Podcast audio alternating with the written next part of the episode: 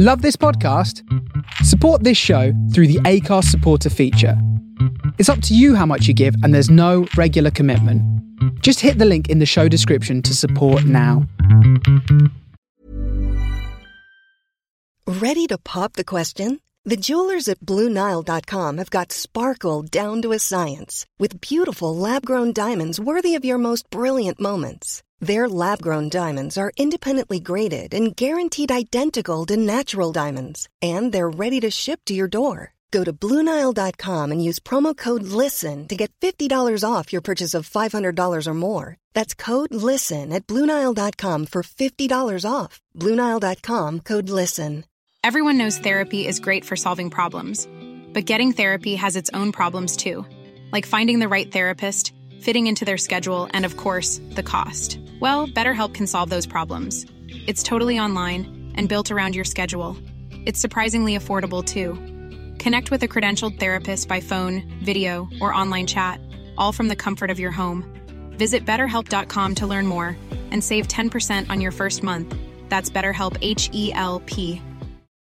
Since 2013, Bombas has donated over 100 million socks, underwear, and t shirts to those facing homelessness.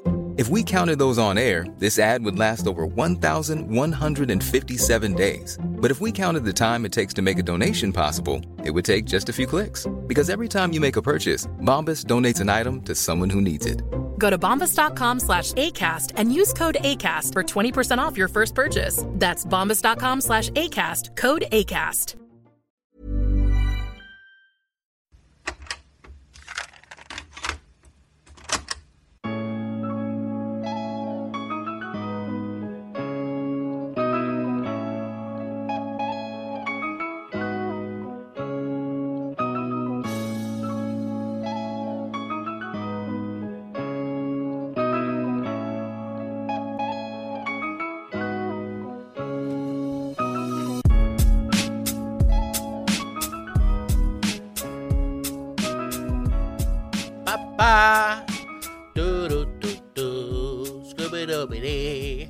Episode 61 episode 61 of the Scott Gibson show. I am Scott Gibson. Who else would I fucking be?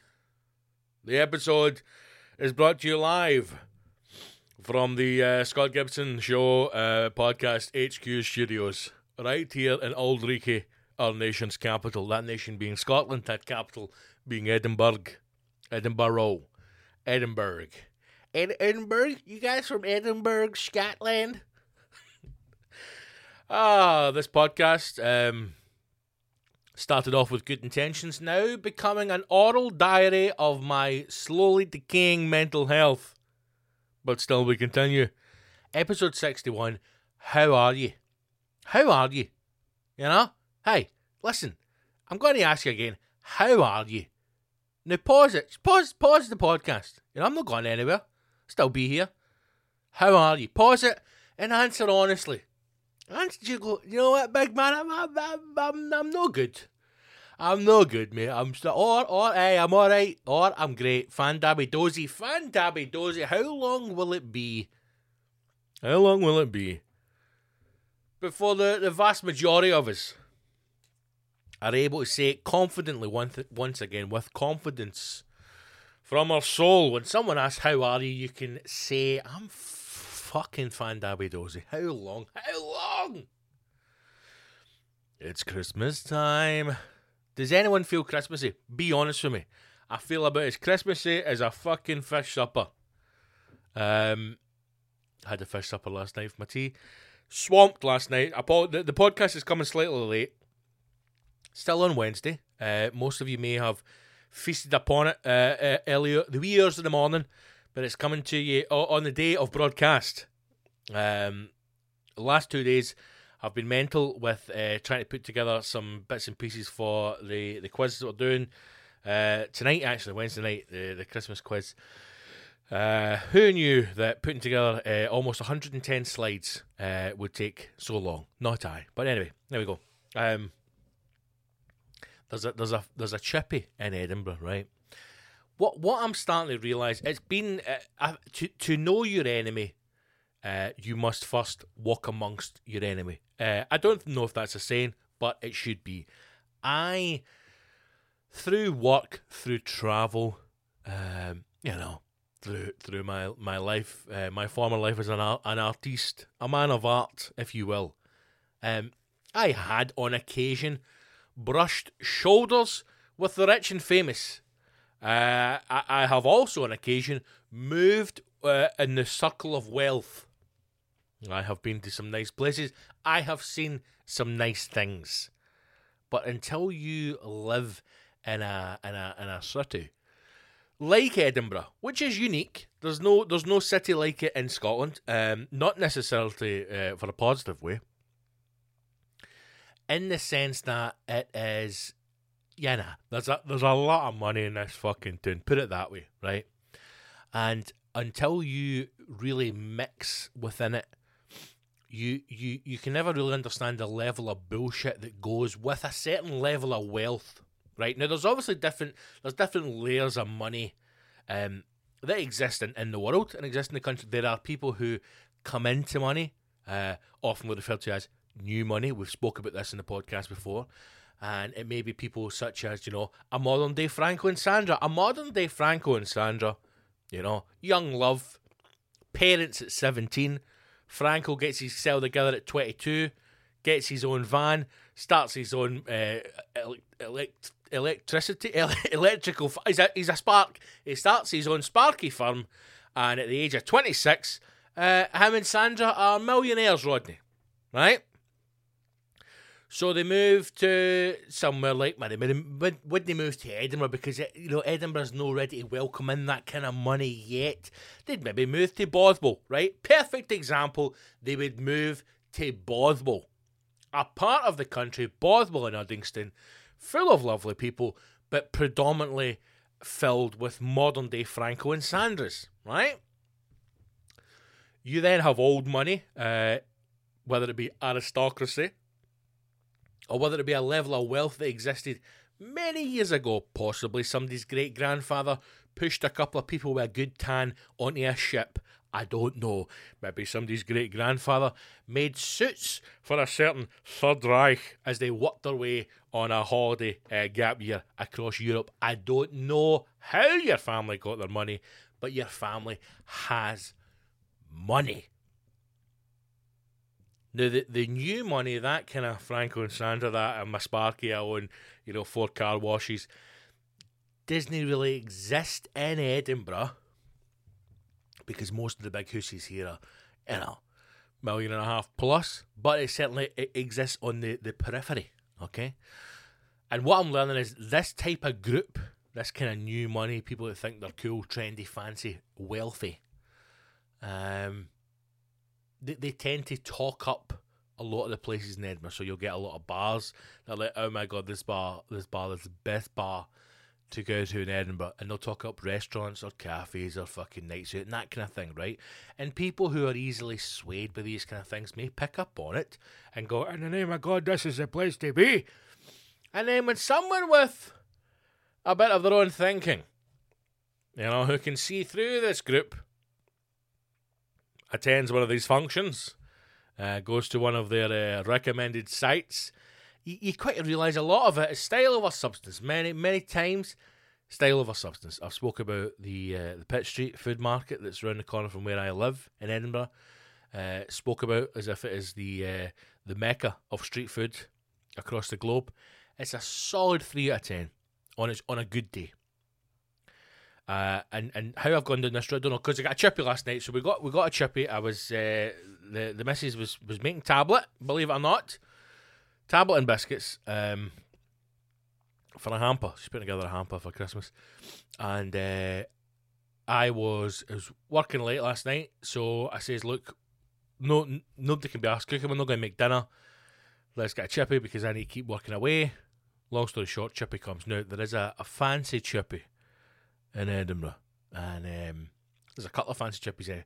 But this one was on the telly. Fred, that boy Fred, you know the French guy, the French geezer he appeared there, and uh, it's basically some ex London chef or ex Michelin chef uh, with connections to the chef underworld. You know, uh, decided to open a chippy. Eh? Why not?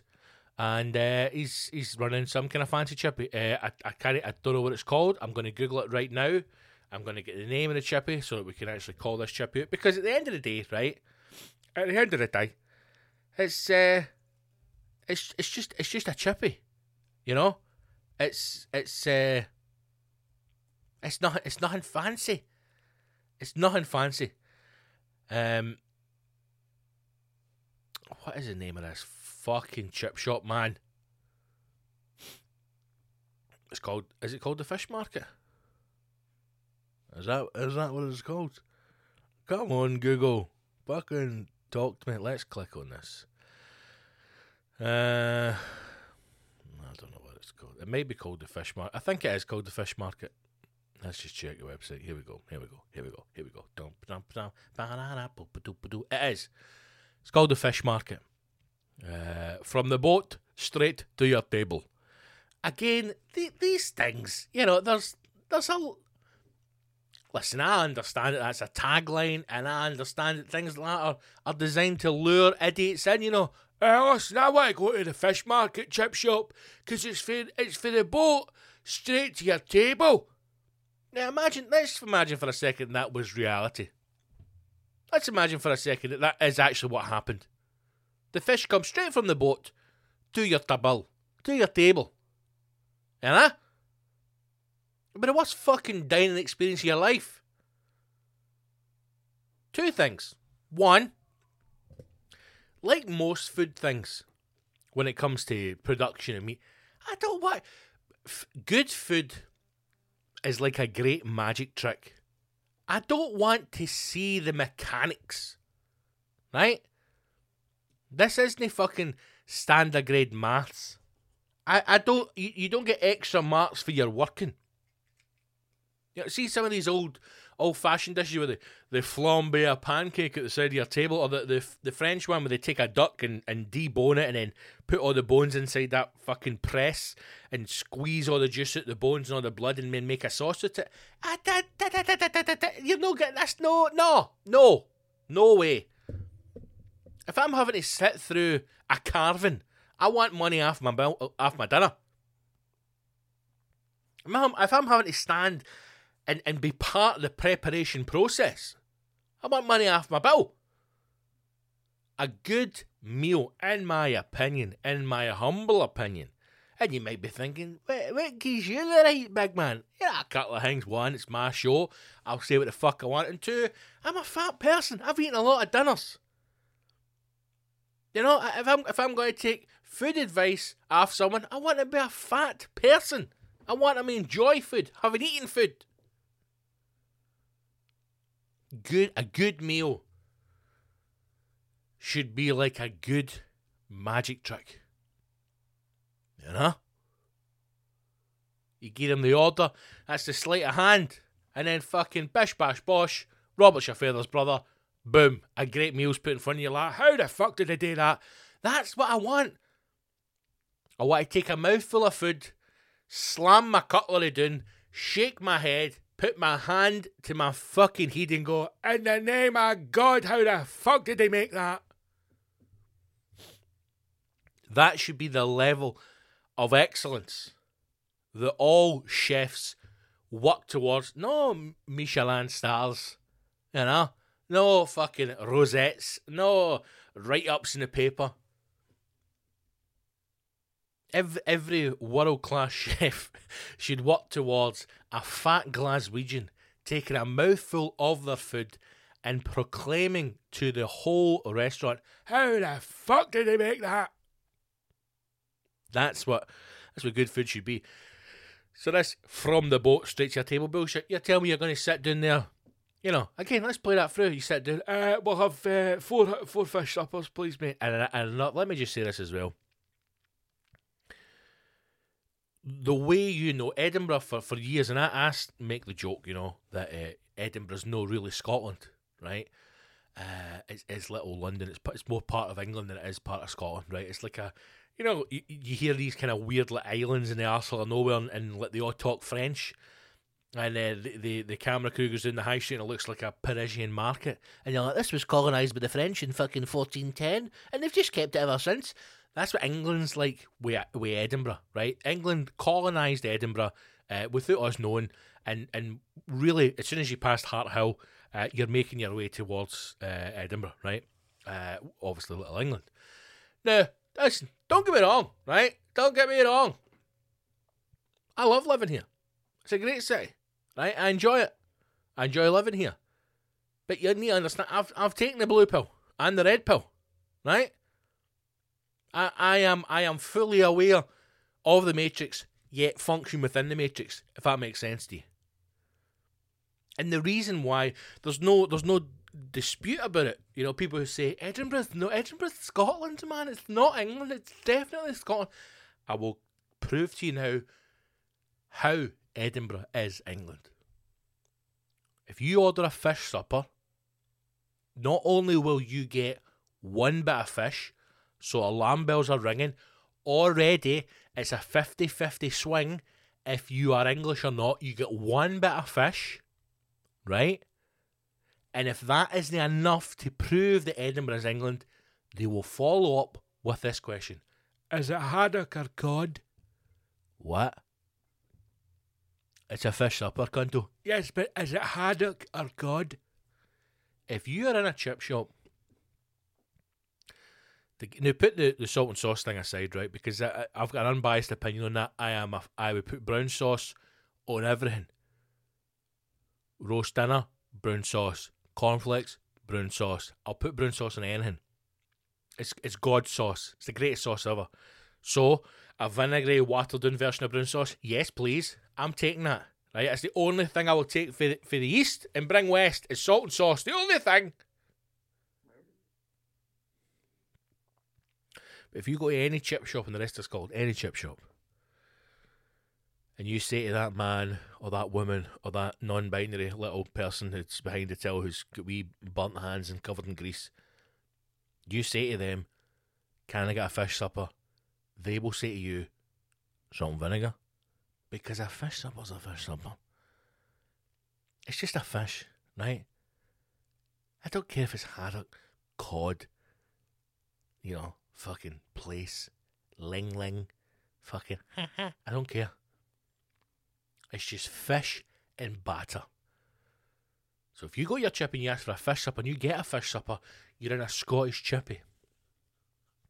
If you go to a chip and you ask for a fish supper and they say cod or haddock, or give you an option to, to some other. They even have salmon. They've got salmon in this fish. What the fuck? Salmon in a chippy? Are you kidding me on?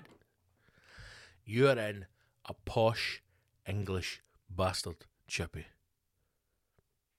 No, we had it. It was lovely. Uh, one thing I will say. I don't know who's portioning up the chips, but they're uh, they're a little they're a little shy in their chip portion. Uh, my, my, my, my wonderful missus responded, it was just enough chips to have with the fish. Now, the, the problem with that statement is the word just. If I'm having a fish supper, I don't want just enough chips. I want a disgusting amount of chips. I want to have enough chips left over that I can possibly have a piece of chips for my dessert. That's what I want. Fish market, uh, you know, Edinburgh. Hey, listen. It was tasty. Tasty you know. But uh, certainly not the uh, the fish nirvana that you make yourselves out to be. But if, if you ever are uh, in Edinburgh, then I suggest uh, you check out the fish market. There, there's another chip. I'll, I'll give you this. I'll give you this. Right, food reviews for Gibbo. This is this is a thing that maybe needs to start next year, if we're ever allowed. out Again, I can earn money that I can fucking feed my face. Dolphins chip shop in Leith. Uh, go along. Check it out all right, all right food. I'll say that, all right food. Uh, you know, not amazing, definitely not shite. All right food. But it's an Italian family that, that run it, Scottish Italian family, uh, and they're amazing. They're like a set of Russian dolls. They all look as if they could fit inside the the, the, the mum and dad. They're amazing, and they just shout and scream at each other. It's absolutely fantastic. So if you're ever looking for a, a, a, a dinner and a show in Edinburgh. You can't afford the ticket at the theatre, and you're wanting something a bit more, a bit more, a bit more ethnic, a bit more real, a bit more uh, virile. Uh, than Dolphins Chip Shop in Leith. Just go in. Uh, they've usually got the football on. and just uh, just make an order and then stand and wait for it to be made. It's all made fresh, you know. They're, they're, they're good eggs, and uh, enjoy the show as an angry Italian Scottish family uh, fight it out in front of you. It's uh, it's wonderful. It really is wonderful.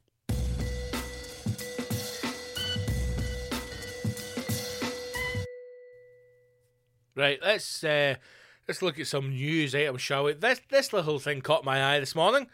Um, headline reads: All blue-eyed people are related to one ancestor who lived six thousand years ago. Now, as a blue-eyed boy myself, um, interested to find out. You know how how how is this possible? Are they saying that? Ev- so what they're what they're claiming here, without reading this, the article, is that ev- every single person on the fucking planet with blue eyes is, is can trace their ancestry back to, to one person, so we're all related. So are you telling me that if you if you've got blue eyes and you're shagging somebody with blue eyes, that, that that's incest? Is that what you're saying? Does that mean the world's full of Ayrshire people? Eh? What colour your eyes, sweetheart? Blue. In the name of God, we're brother and sister. Don't let that stop us. Get us to what Ayrshire would have wanted. Um, there are many varying characteristics that make a person unique, from their hair colour to their height, their skin colour to their shoe size. Does the size of your shoe make you unique? Am I uh, focusing too much on the word unique here? As a gentleman who has a, a size 12 shoe, uh, can I just stay, stay, stay, stay now? Can I just say that um, getting getting shoes has always been an ordeal for me. Always been an ordeal. Um, many a shoe shop, uh, particularly JD Sports uh, or JJB or JJB, however you say it, when it, when it was around, uh, made me feel like a like a monster, like a freak. You know, young boy. I think from the age of 12, 11 or 12, maybe even younger, I was a, I was a size 12 shoe. You know? You used to go into these uh, sports shops and say, Excuse me, do you have that at 12? They'd be like, You taking the piss, son? Yes, I am. I'm t- yes, I'm taking the piss. This is an, an elaborate prank where my friends and I uh, have dared each other to go into a shoe shop and ask for a size 12 shoe. Th- do you know what? I think that's where my love affection with America began. Through through shoes. I used to often think I wish I lived in America so I could get into a shop and buy a size 12 pair of shoes without anybody giving me any fucking snash. Out so many times used to bring back a single box covered in dust. You know, and they'd we never thought in our wildest days we'd ever see somebody buy a size 12 shoe. I'm going, I'm not, I'm not a freak, man. There's people out there with big, big shoes, big feet.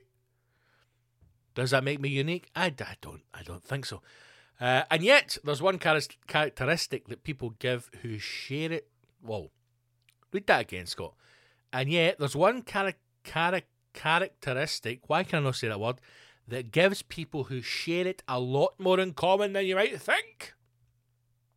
A tail. I would say if you have a tail that's unique, uh, rather than shoe size or eyesight, just my opinion, not a scientist, comedian and podcaster, but I would say if two people have a tail and two people have blue eyes, who are you going to think is more unique? Exactly. They can't be a tail. According to this news article, everyone who has blue eyes originally shared a common ancestor between 6,000 and 10,000 years ago. Stop right there. Here's my problem with science the timelines 6,000 to 10,000 is a big gap. That's 4,000 years. That's almost your original statement. That's 4,000 years of a difference. That's my problem with science. How long ago did this happen? 6,000 years. Oh my god, that's great. 6,000. So we can pinpoint that to 6,000 years. We can look through all the ancestry and try and. It might be up. It might be even 10,000. You just said 6,000. Yeah, but it might be 6 to 10,000. That's, that's almost an increase of 100%. Ah, well, you know, but it's, it's science, man. You know, it could, could be anything. 10. Put it this way in 4,000 years, the fucking planet will not exist. We'll all, we'll all be in Mars. I mean, we'll know be in Mars. we'll be doing a pit. We'll be dead. If you're listening to this, I don't, I don't want to be the bearer of bad news, but if you're listening to this podcast in four thousand years, you'll be dead. I'm sorry to have to break that to you, but you will be. You'll be dead. Everyone you love will be dead. But you know your ancestors with the blue eyes and their tails, they'll be living in Mars. If they're rich, they might not be. They, they probably likelihood is they'll be they'll be doing some kind of sulfur mine digging out copper for Elon Musk and his fucking great grandchildren to uh, you know have a party on Mars, because that's what's happening, right? That's what the rich are, the rich are going into space. They used to buy islands and uh, have sex with children on it. Now they're bored of that, and they're they're fucking going to Mars. Back to this, back to the story. Of course, uh, we know that blue eyes are much rarer than brown eyes. Really? That that has shocked me. That has shocked me, dear listener. Blue eyes are much rarer than brown eyes. Is that true?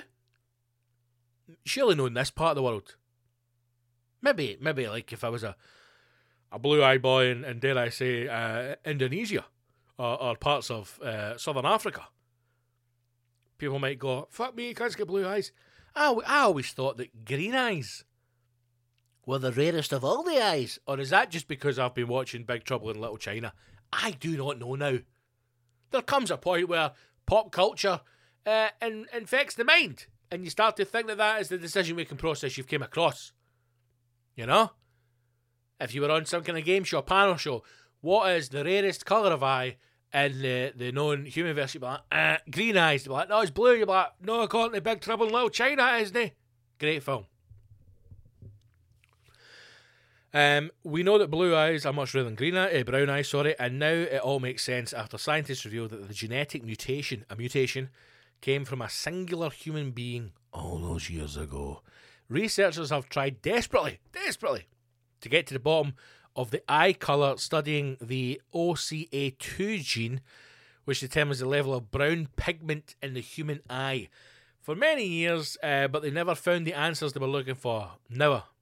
Uh, it turns out the genetic mutation that results in blue eyes is from an entirely different gene called HERC2. Ah, see, what's happened is we've been looking at the OCA2 when we should have been looking at the HERC2. A common, a common scientific schoolboy error on that one. oh, isn't science funny? Eh? Aren't scientists just funny little eggs? Well, do you know what's happened, guys? Is we've actually been looking at the OCA squared gene for all these years when we should have been looking at the HERC2 gene. Oh my god. Right, get the monkeys back in the cage, get them smoking the Benson hedges. We start again, boys. Fucking moron. Uh, how do they know uh, that it all links back to a common ancestor? Good question. Yeah, news article. I like I like an article that asks itself a question and then goes on to answer it. Because every single blue-eyed person has the exact same mutation. Exact same mutation. I thought your eyeball. I thought everybody's eye was different. Do they mean mutation as in blue, the blue bit? Fuck knows. Although there's still an awful lot more research needs to be done, guys. We've got COVID. Right? COVID's happening. I don't know if anybody's told the scientific community this. COVID's happening. Right? People are still dying of cancer. People are starving. People can't get clean water. Somebody needs to get a hold of these fucking science. Somebody needs to get into this, this lab, whatever these fuckers are. Oh, dickhead, what are you working on? Uh, I'm working on the HERC2 squared gene. Right, is that with COVID? No, that's to find out uh, where everybody with blue eyes come from. Put the fucking monkey down and get on the COVID trials. What, what, what are scientists up to? Uh, it's thought that the mutation could have spread when humans migrated. I mean, don't be using words like mutation and spread in articles in today's, you know, come on. Uh, human migrate migrated from Africa to Europe, which would go some way to explaining why only people from European descents have blue eyes. There you go. Did I not say that a minute ago? I mean, I could be a bloody scientist. The discovery was actually made back in 2008. Who cares? A research team from the University of Copenhagen, who cares, initially tracked down the mutation. Who cares? Professor Hans Eiberg author of the study from the Department of Cellular and Molecular Medicine, said, uh, as per Science Daily, there's a magazine we should all be reading. Originally, we have all had brown eyes, but a genetic mutation affecting the OCA2 gene in our chromosomes resulted in the creation of a switch which literally turned off the ability to produce brown eyes. Meanwhile, people who have green eyes can be explained by the fact they have a reduced amount of melanin in the iris, uh, whether that be gala or um, water, which is very different to those with blue eyes. Um, from this, we can conclude that all blue eyed individuals are linked to the same ancestor. They have all inherited the same switch at exactly the same point in their DNA. Fortunately, mutation is regarded as either negative or positive, unless you have strong feelings about the eye colour. Right, so uh, surely the next step's to fucking trace it back to uh, find out who her dad is. Eh? Find out who the first blue eyed boy is in, in the world. Surely that needs to be the, the next step for science. No? Am I, am I wrong here? I bet he was a right shagger, man. You're telling me you've every woman in the village, you know, in the cave, staring at all these brown eyed bastards for years. And then suddenly out pops this blue eyed baby. Grows up to be a right handsome bastard. In the name of God, man. You know? He'd be fucking fighting him off with a stick. Who is the first blue eyed blue eyed person? That needs to be uh, that needs to be uh, you know, next that's the next Bond film. Bond tracks down the uh, the blue eyed ancestor. his or oh, maybe Kurt Russell comes back for Big Trouble in Little China. Big fucking Big Trouble in Wuhan. Mark two pulls in the Mack truck and he's like, We need to go back in time to find the first blue eyed guy with blue hair. I mean that's his oh somebody write down, man. Big Trouble in Wuhan. Kurt Russell goes back in time to find the first ancestor with blue eyes and kill him. There's the movie. Get it done. Somebody make it.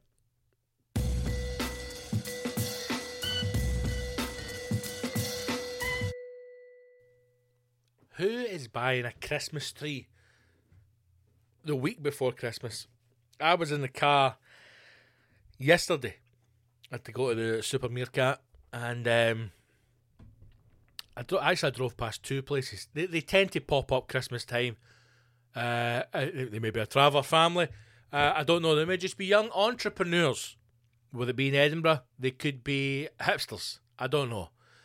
Um, but you'll see them in the corners or in kind of waste ground or a car park. It's people selling Christmas trees, right? Obviously, they pop up at Christmas. It would be weird if they popped up at Easter.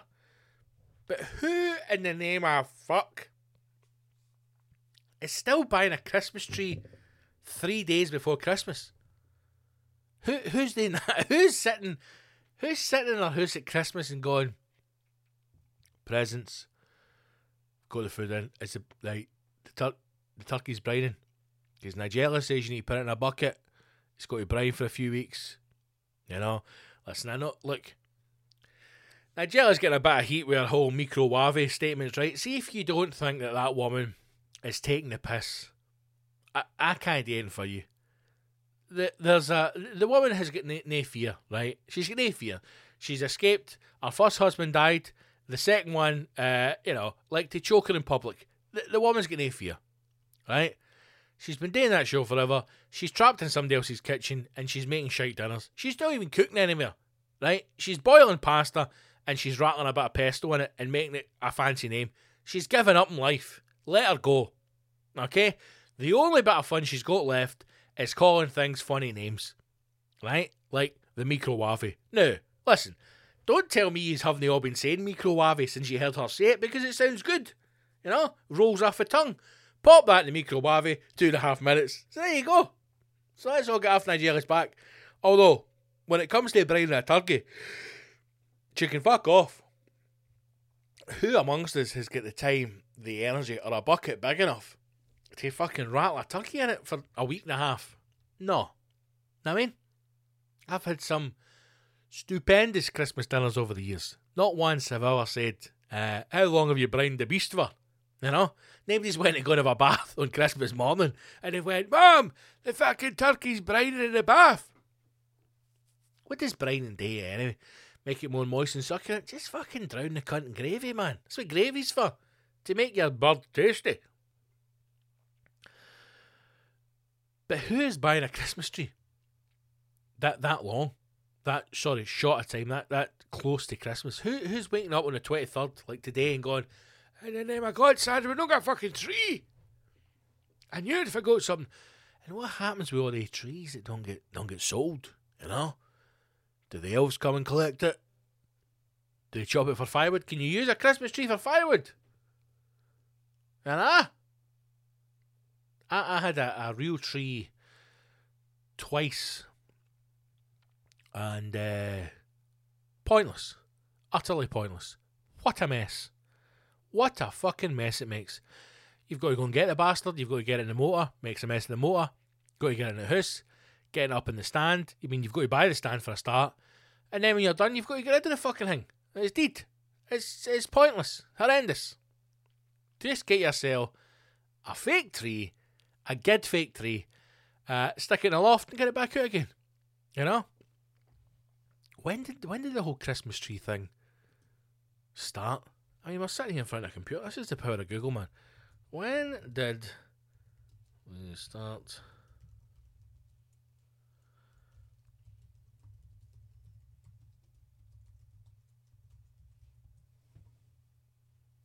Sixteenth century. 16th century is when we started having Christmas trees in. Uh, partly Germany. Germany is credited for start. Let's just look at this. Let's just click on this article here. Right. Let's just let's just click on this article here. Do I accept these cookies? I accept away History Channel. The the history of the Christmas tree goes back to the symbolic use of evergreens in ancient Egypt and Rome. What? How are the ancient Egypts ancient Egyptians getting fucking Christmas trees. The history of Christmas trees goes back to the symbolic use of evergreens in ancient Egypt and Rome and continues with the German tradition of Candlelicht, Christmas trees first brought to America in the 1800s. Discover the history of Christmas trees. That's what I'm trying to do. How did the Christmas tree start? Long before the advent of Christianity, plants and trees that remained green all year had a special meaning for people in the winter. Uh, just as people today decorate their homes during the festive season with pine, spruce, and fir trees, ancient peoples hung evergreens uh, bows over their doors and windows. In many countries, uh, it was believed that evergreens would keep away witches, ghosts, evil spirits, and illness. Maybe we all need to start hanging fucking Christmas trees for the house to keep COVID away. Eh? Good enough for the ancient Germanic people? Good enough for us. The government's telling you now to open your windows and fucking blow away the COVID particles. That's a new one. We never had that for the start. We just had wear a mask, wash your hands, wash your arsehole. No, you've got to fucking blow COVID particles away, which would imply that even in your own home, there are COVID particles that can kill you. Again, more fear mongering. Buy toilet paper. Stock up. In the Northern Hemisphere, which is where you live, the shortest day and longest day of the year falls on December 1st or December 22nd. It's called the winter solstice. Many ancient people believe that the sun was a god and that winter came every year because the sun god had become sick and weak. Weren't people fucking idiots back in the day?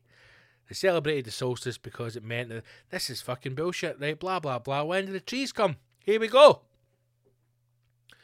Uh, Christmas trees. Germany is credited with starting the Christmas tree tradition, as we know it in the 16th century when devout Christians brought decorated trees into their homes. Ah, the fucking Christians. Some built Christmas pyramids of wood, assholes, and decorated them with evergreens and candles um, if wood was scarce. It is widely held belief that Martin Luther, the 16th century Protestant reformer, first added lighted candles to a tree.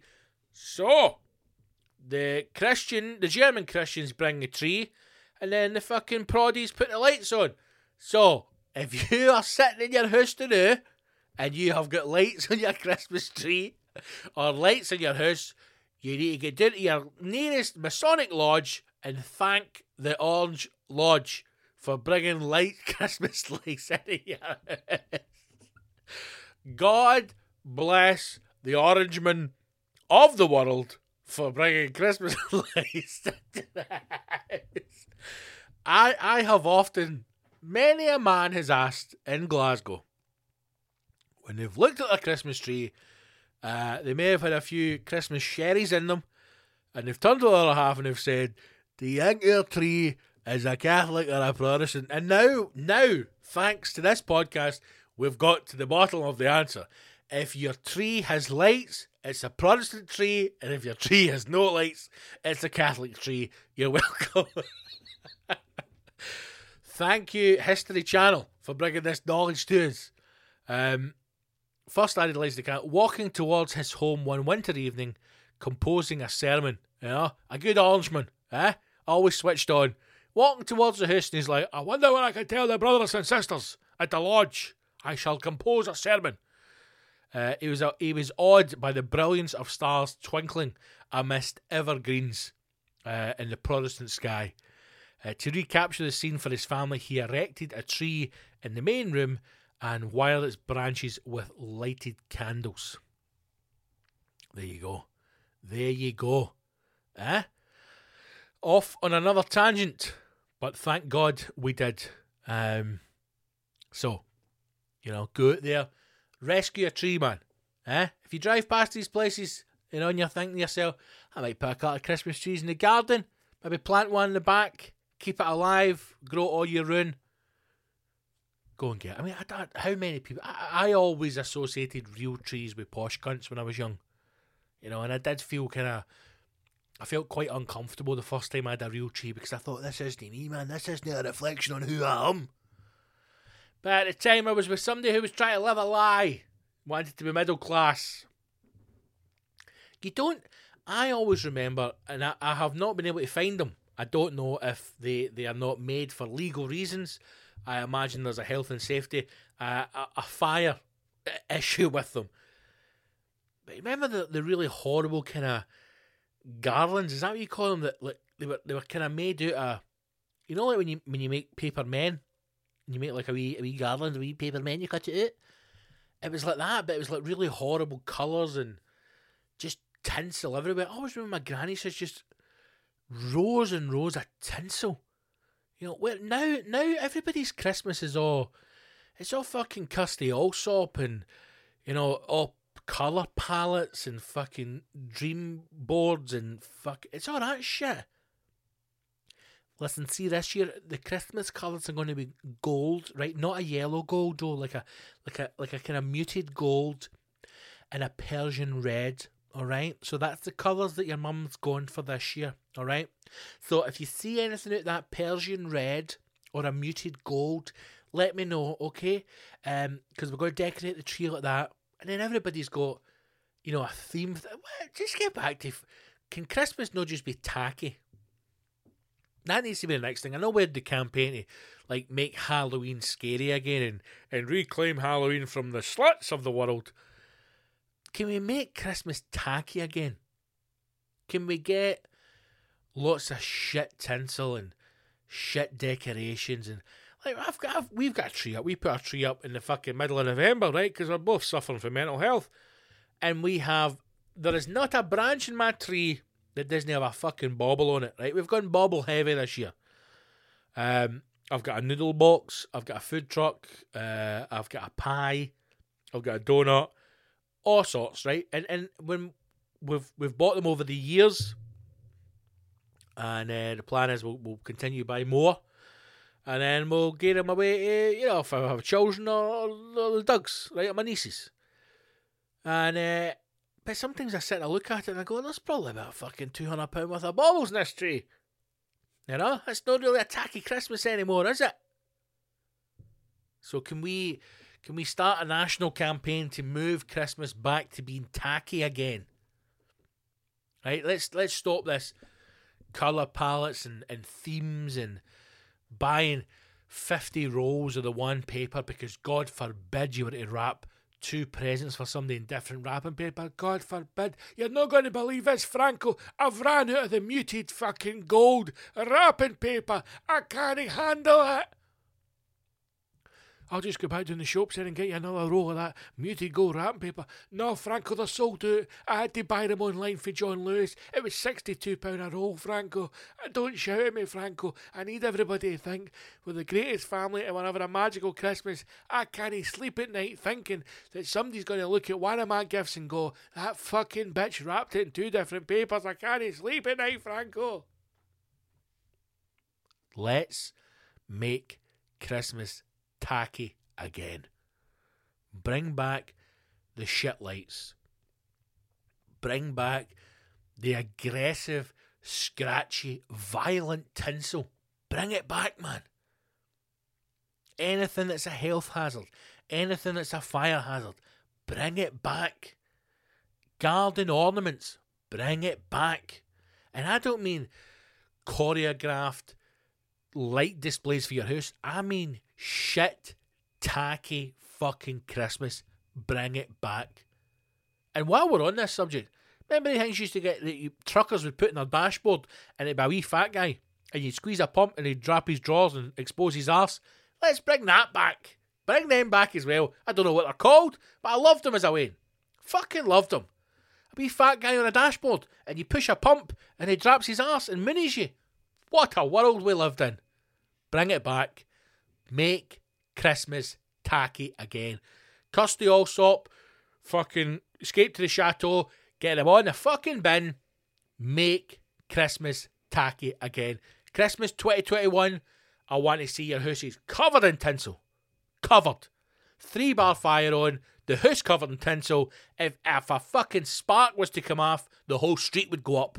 That's the Christmas we want. Make Christmas tacky again. Again!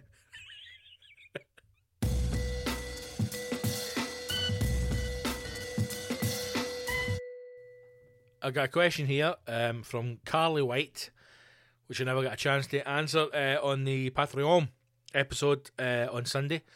So we'll do that now. Again, if you are if you're not part of the the Patreon, then uh, sign up, support the show. Best way to, to support the podcast. It's the only way to access all of the content. Um, episodes come out every Wednesday. Uh, Patreon episode, uh, the Sunday service comes out every single Sunday now. Uh, you also get access to the comedy albums and some future work. Blah de blah blah. Uh, sign up for eighty six pence a week, five dollars a month. Um, is the smallest tier. And uh, what else to say, man? You know, in a, in a world, uh, in a time when we've all been struggling, uh, you know, we can get out there and do the comedy.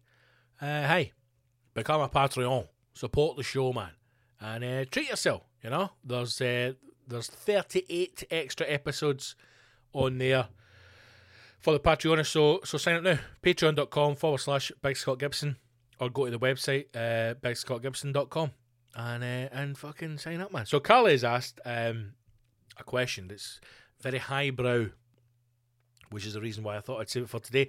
Carly has asked, Have you ever farted and followed through? Carly, thank you for your question. Um, very, very insightful. Have you ever farted and followed through? Now, I would say that if you are a grown man or woman uh, and you have lived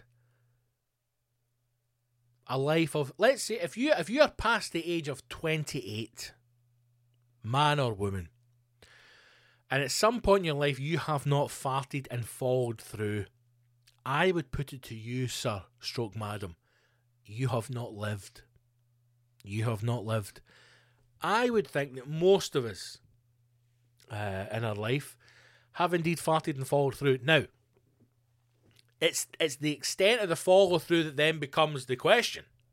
You know, are we classing this as a watery fart that's gone too far, or are we classing this as a full, a full key, a full totally, you know, a fully formed uh, member of the family emerging unwanted in the in the trouser department? What are we classing this as? Because I think if it is a if it's a fat follow through to to just to a you know a watery mess, a, a, if you like a, a, what they called? A warning shot. A warning shot. I think most of us have experienced that in our life. You know?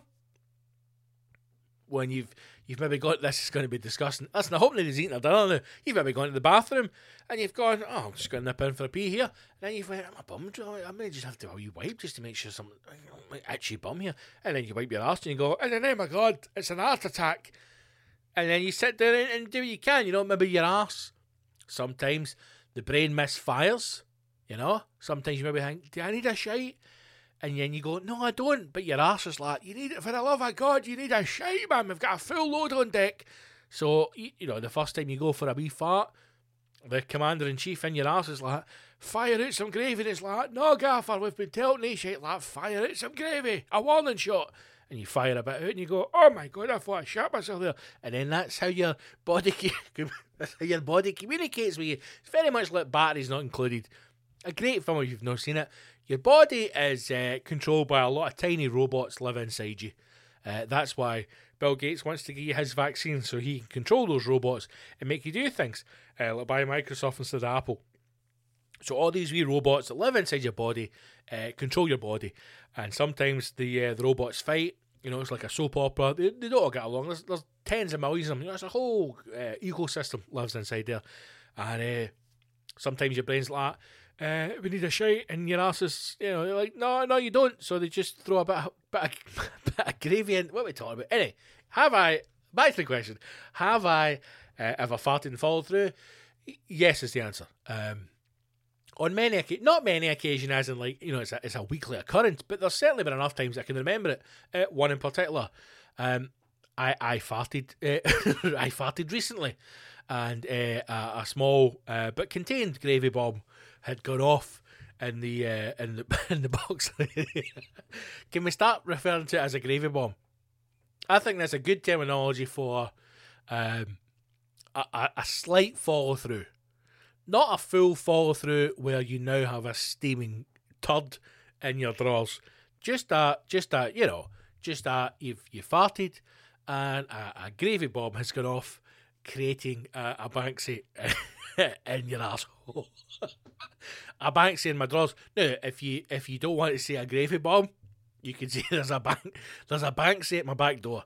Simply say that. You know, if you if you're at a, if you're at if you're at a dinner party, uh, you know, a, a well a well to do event or a function. You're at a function.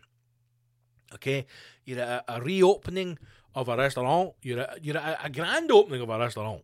You're at a, a function, uh, a, a black tie event, and you're with your partner, your other half, you know, and uh, you're sipping on a, a, cocktail or a gin and tonic, and then they turn to you and say, "Are you all right?" And you go, and you go, "Are you okay?" And you say, uh, "A gravy bomb has just gone off." Now, they, now again, that may not be the case. So you could say, for example, "There's a Banksy at my back door," and that will be code for you've shut it. Not not a full shit um, just uh, you know, there's a there's a little bit, there's a little bit. He farted and followed through, basically, right? There's a Banksy at my back door.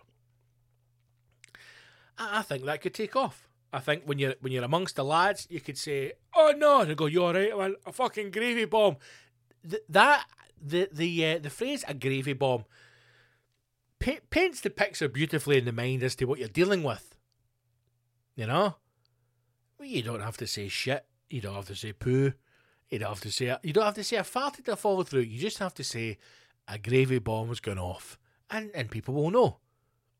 And like I said, if you if you are in company, uh, then simply refer to it as a, a Banksy at the back door. Now, I I've had a I've had a, a, gravy bomb go off, and I've had a Banksy at the back door a few times. Uh, I don't know if it's my age. I don't know if it's my diet. Uh, I don't know if my asshole is is uh, loosening uh, as I get older. But uh, you know, I have, I have, uh, as most of us, I have farted, and uh, you know, felt in the name of God. Um, that's that's a watery one. But again, sometimes a watery fart is, is no inclination that uh, that a gravy bomb has gone off. You know, my missus uh, did a fart not that long ago. It sounded like she was farting into soup. Uh, that's the only way I can describe it. But uh, I don't assume a gravy bomb had gone off uh, because she never, she never said there's a Banksy at my back door. So you can never be too sure. with these things. Um, one occasion springs to mind. I was young. I was young. Uh, I want to say 14. Could have been 23. No, I was 14, right? Maybe 15. 14, probably. And it was a summer's day. I'll never forget a beautiful summer's day. And I was walking from my house uh, in, Renfrew, Methuen Road, um, to Arkleston, where I hung about as a young lad and we got to play football at the uh, King George V playing fields. God bless King George and his love of the playing field. And uh, I, walking with friends, uh, I remember I had a football strip on, which consisted of a Real Madrid uh, away top and a pair of white uh, Manchester United shorts, mix and match. Uh, I'll never forget it because it was, it was the white shorts that threw me.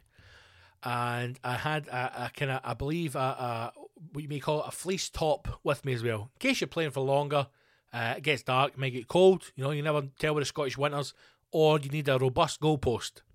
So a large uh, fleece jumper, uh, stroke sweatshirt thing was brought with me. And uh, I, I don't, I, I don't think I had been feeling ill. Um, I don't know if it was around the time I had uh, salmonella, food poisoning as well when I was younger from a dodgy sausage.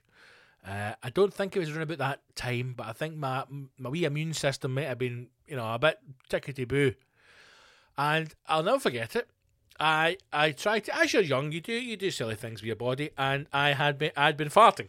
Now I didn't know at the time that the, uh, little robots inside my arse were trying to fire off a flare gun. They were trying to warn me of impending doom. You know, I I didn't I didn't realize at the time that the farts were telling me there's a potential banks at the back door. I did not know. I did not know. I thought it was just a normal fart. I didn't know. My body was screaming. There's a potential grenade. there's a potential gravy bomb ready to go off here.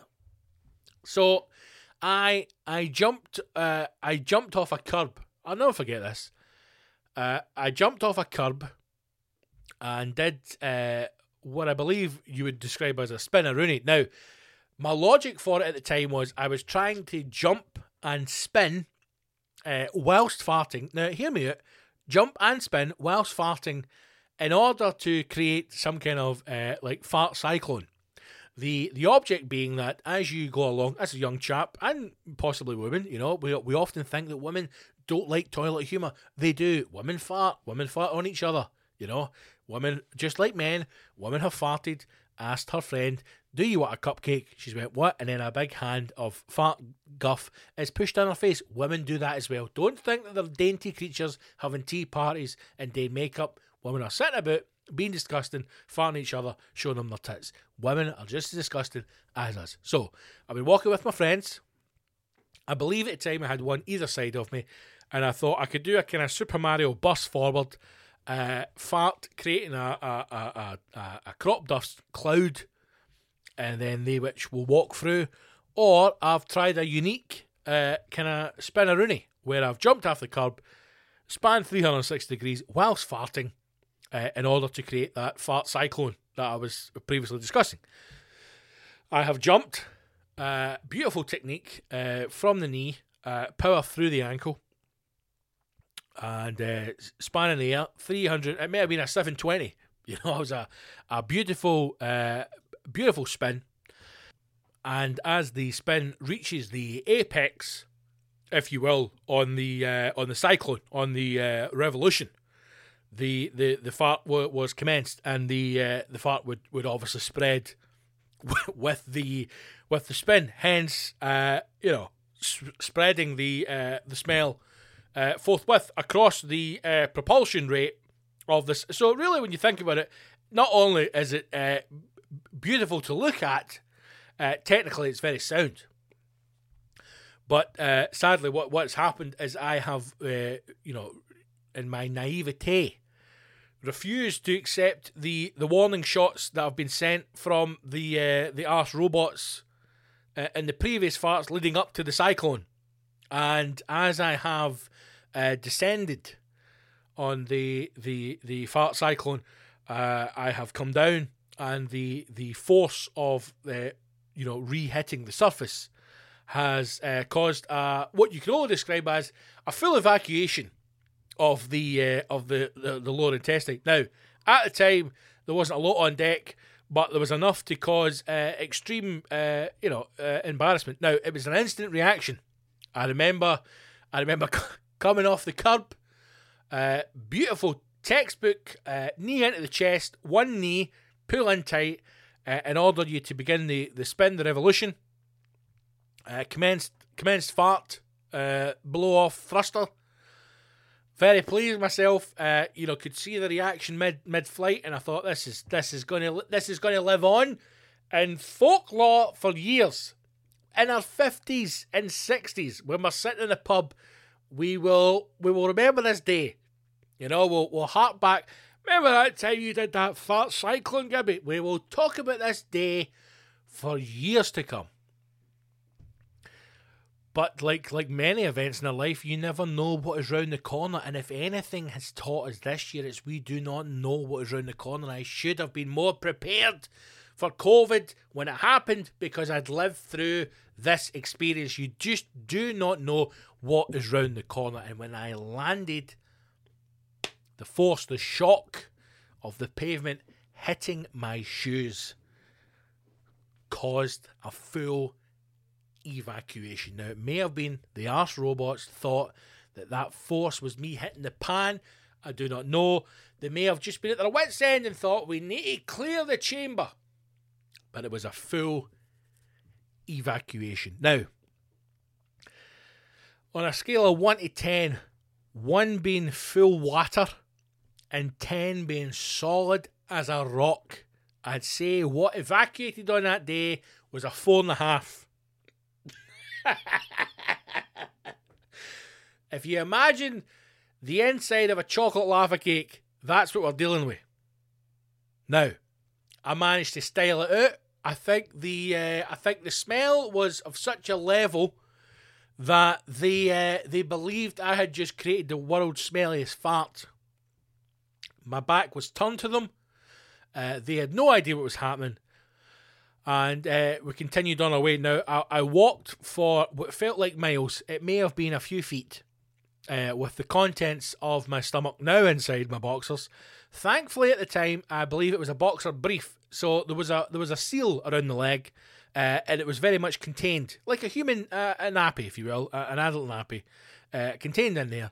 Uh, enough of it that I was aware of its presence, not enough that it was causing too many issues at that point with containment. Uh, I then made my excuses. Uh, I believe I faked a text message. Now, this is at a time when mobile phones were just coming out as well. So when you got a text, you know, it was usually from your, your parents because you didn't text each other as friends because you were with your friends, right? So when a text came in, it was important. And I believe I faked a text message from my mother and I, I, I annexed the group. I left the group, and uh, for some reason, I decided to go to the Arkleston Bridge, um, which was close to where I was at the time. And in, instead of just going home, it's a summer's day. The house would have been empty. My mother was at work. I thought it was uh, it was appropriate to go and investigate the uh, the true nature of the destruction that was currently contained in my uh, in my shots. I, think the logic being that I thought if it's not that bad, I can still go and play football because when you're young, you just want to play. You just want to be outside with your pals. You know, you just want to be, you just want to run naked through a wheat field. You know, as young children do. And when I got to the uh, when I got to the um, the bridge, uh, I went underneath it like some kind of troll, and uh, uh, proceeded to uh, expose myself to the elements. Now, when I removed, uh, if anybody, if if anybody has ever, if anybody's ever shot themselves, you'll know that the uh, the biggest problem being uh, the initial removal of the garments, because it's quite a mess. It's it's unpleasant. You're normally alone. I would hope. Um, I, I removed the shorts. Uh, quickly realised that the uh, sadly the, the boxers had done uh, very little to contain uh, uh, the the the uh, let's say seepage, and uh, uh, a slight colour uh, variant had now occurred on the the back end of the white shorts. Why I had to have white shorts on that fateful day, I do not know. Um, but the, the I made an executive decision at the point to say that the boxers could not be saved. Sadly, they, they were lost in battle. Uh, I, I, I didn't dare take a, a, risk at throwing them. I thought the, the wind may change, it could come back on me. Uh, they were simply placed delicately uh, in a small divot in the grass and, and left for you know either a homeless man or a fox to find, and uh, then proceeded to to put the shots back on, uh, which were not they, they no longer contained any gravy bomb, but they certainly they were they were warm, you know, they were warm and uh, I turned my uh, my fleece inside out, I tied it around my waist, and then began the walk of shame home. Came home, and by the time I got home uh, and get showered and get changed, I thought, you know, best not to best not to go back that day. Now, the only good thing to come from that is, until I told them many years later, none of my friends knew that I'd shot myself. None of them, not one. They never even had an inclination. Not one. Um, so, although I I lived and experienced the horror myself. I uh, I feel as though uh, I survived the ordeal. Um, but yeah, nobody nobody suspected a thing. Wonder what happened to the boxers. I wonder what happened to them. But uh, do not be ashamed of uh, the old banks at the back door. Happens to the best of us.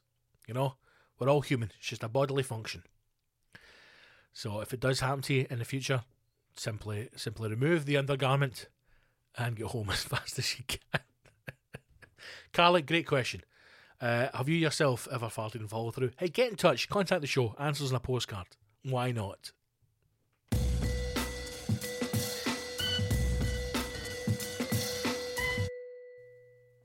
Right, team, that's us for another episode. Uh, just look at the notes here. What have I got? Tier 4 movies. The rich are still rich. We'll talk about this in the next episode. Thank you so much for listening. Once again, if you do enjoy the podcast, please do support the show. Consider becoming a Patreon. Uh, it's the only way to access all of the extra content. Every single week, an extra episode goes out to all the patrons only on Patreon. So sign up now if you want to get every single episode. Patreon.com forward slash Big Scott Gibson. That's P A T R E O N dot com forward slash Big Scott Gibson. As you're listening to this tonight, we're Wednesday, 23rd of December, I'm doing the Big Mad Christmas quiz, a two hour quiz special on Facebook. Kick off 8:30 p.m. Join me on Facebook for that. It's going to be a good night. Scott Gibson Comedy on Facebook. If you don't already like the page, do that. Go to the website, bigscottgibson.com. Follow the links to all the socials. Follow it, subscribe, like it, sign up, do all that stuff. Share the podcast, spread the wealth. Have an amazing Christmas when it comes. Enjoy yourself, stuff your face with pigs and blankets. Be kind to each other, and I will speak to you all uh, very soon. Take care, wash your hands and your arsehole, say a wee prayer to the God you believe in, and hopefully, very, very soon, I will see you on a battlefield. Onwards.